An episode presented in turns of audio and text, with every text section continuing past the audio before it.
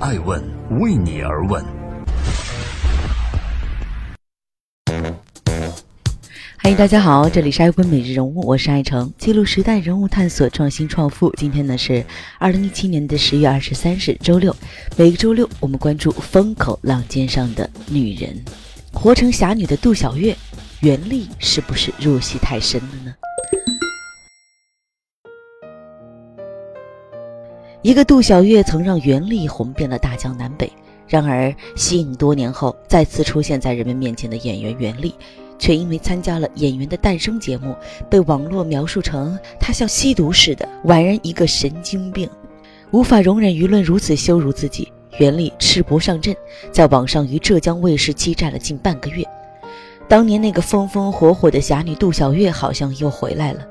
而他性期间发生的故事也跟着被曝光了出来。原来沉寂多年的袁立一直在做公益，散尽钱财帮助了很多尘肺病人。那么，爱问精神病和爱心天使哪个标签才是真正的袁立呢？还是说他本就是双面佳人？正在播出第六百九十期《爱问每日人物》，记录时代人物，探索创新创富。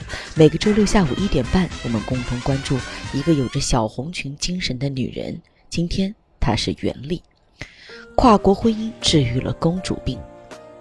不同于身世凄，不同于她扮演的身世凄惨的杜小月，真实的袁丽出生在浙江杭州，是一个城市人。高中的时候就被星探挖掘去拍广告。一九九二年。他被北京电影学院录取，还取得了九二级专业第一名的成绩。考上之后，袁立很骄傲地说：“我一定是下一个巩俐，我是 Number One 第一名。”出道之后，袁立的星途平坦。一九九八年，出演海岩小说改编的《永不瞑目》，不仅塑造了欧阳兰兰这一经典角色，更斩获了第十八届中国电影金鹰奖最佳女配角奖。二零零零年饰演的杜小月更成了许多人心目中的经典角色。二十年的职业生涯，袁立顺风顺水，更助长了身上的公主病。记得有一次，他去北极看北极光，同行的还有一个皮肤有颜色的人。于是有人建议啊，他俩可以一起洗个澡来看北极光。这句话就让袁立心里很不舒服了。他想说：“我为什么要跟他一起洗呢？”在聊天的过程中，他知道那个人只不过是一个铺床单的服务员，是用他的积蓄来度假。袁立坦诚，那个时候他有一点点的等级观念。他说：“我觉得啊，我可以和他一起吃饭，但我不可以做到和他一起洗澡。而这样的等级观念、公主病，是我的出身给我的。”二零一一年，袁立嫁给了外籍丈夫林博文，后来跟随他去了美国生活。这段时光把袁立打回了原形，因为在美国没有人认识他，他不过是个普通人罢了。从国内带去的坏习惯也因为这段生活慢慢改正了。生活的洗刷让袁立终于明白，人是最最重要的。降下来以后，袁立很舒服了。正在播出《爱问美人物之周六女性》，杜小月，袁立。为何他如此痴狂于公益呢？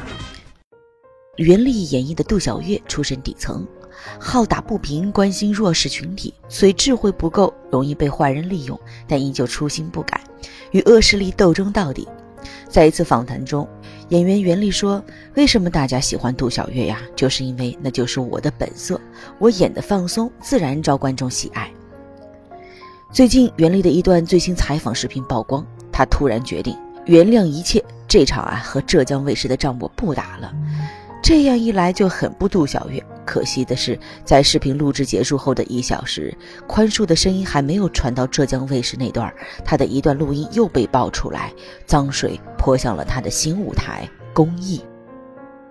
回到国内，袁立开始做公益，帮助儿童，帮助抗战老人。但在这段过程中，他发现了一些问题，有真有假。有许多人质疑袁立通过慈善作秀为他招来许多谩骂，但一如杜小月，袁立并没有因为被骗、被误解而放弃公益。他说：“个别人认为我作秀，我就有本事呢，骗他们也下乡。”二零一五年，大爱清晨的基金发起人王克勤邀请袁立下乡。一直生活在杭州、上海、北京大城市的袁立没有去过乡下，就想看看啊，这乡下究竟是不是像报道里那样穷，于是答应去了两天。最后，他在乡下坚持了十五天，不仅看到了破败的农村，还看到了一个群体——尘肺病人，一群跪着走向死亡的人。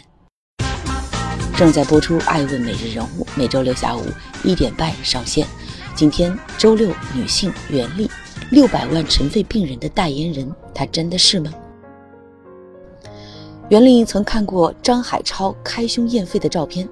他不理解为什么一个人需要打开自己的胸来证明自己的肺黑了呢？只有这样才能得到赔偿吗？于是他联系这方面的公益组织，他发现啊，张海超的案例居然只是六百万分之一，更多的人没有得到赔偿。此后出现在公众视野中的袁立，几乎每次都要为尘肺病人发声。无论是大学讲堂还是电视访谈，尘肺病因何产生？尘肺病的病程有几期？尘肺病家庭的困难有哪些？如何消除尘肺病？他素着颜，戴着草帽走访，撑在竹竿上打盹儿，为老兵洗脚。尘肺病人常有肺结核等并发症，也有人提醒袁立啊，不要离得太近了。他依然会去拥抱他们。他说：“肺结核至少可以治疗，但谁会知道，曾经的袁立是一个和健康的服务员一起洗澡都做不到的人呢？”看到因尘肺病缠身痛苦不已的任能平，袁立拿出了四十万替他换了肺。虽然手术第二天任能平就因为排他去世，但他在去世时，袁立把温暖幸福传递了。陕南跑了一趟，袁立撒出十几万现金，承诺要用一百台呼吸机，共价值二十二万，送给这些弱势群体，他也都兑现了。很多人质疑袁立多年没演戏了，还到处做公益，资金都来路不明吧？而跟他一起做公益的人也对他无节制的撒钱多次劝阻，说：“你多年没演戏了，挣钱也不容易，不能太大手大脚。”但他依然如故。二零一六年年底，上海原力公益基金会成立，他们为尘肺病人发放制氧机，进行紧急大病救助，而对尘肺病人的家庭还会发放助学金。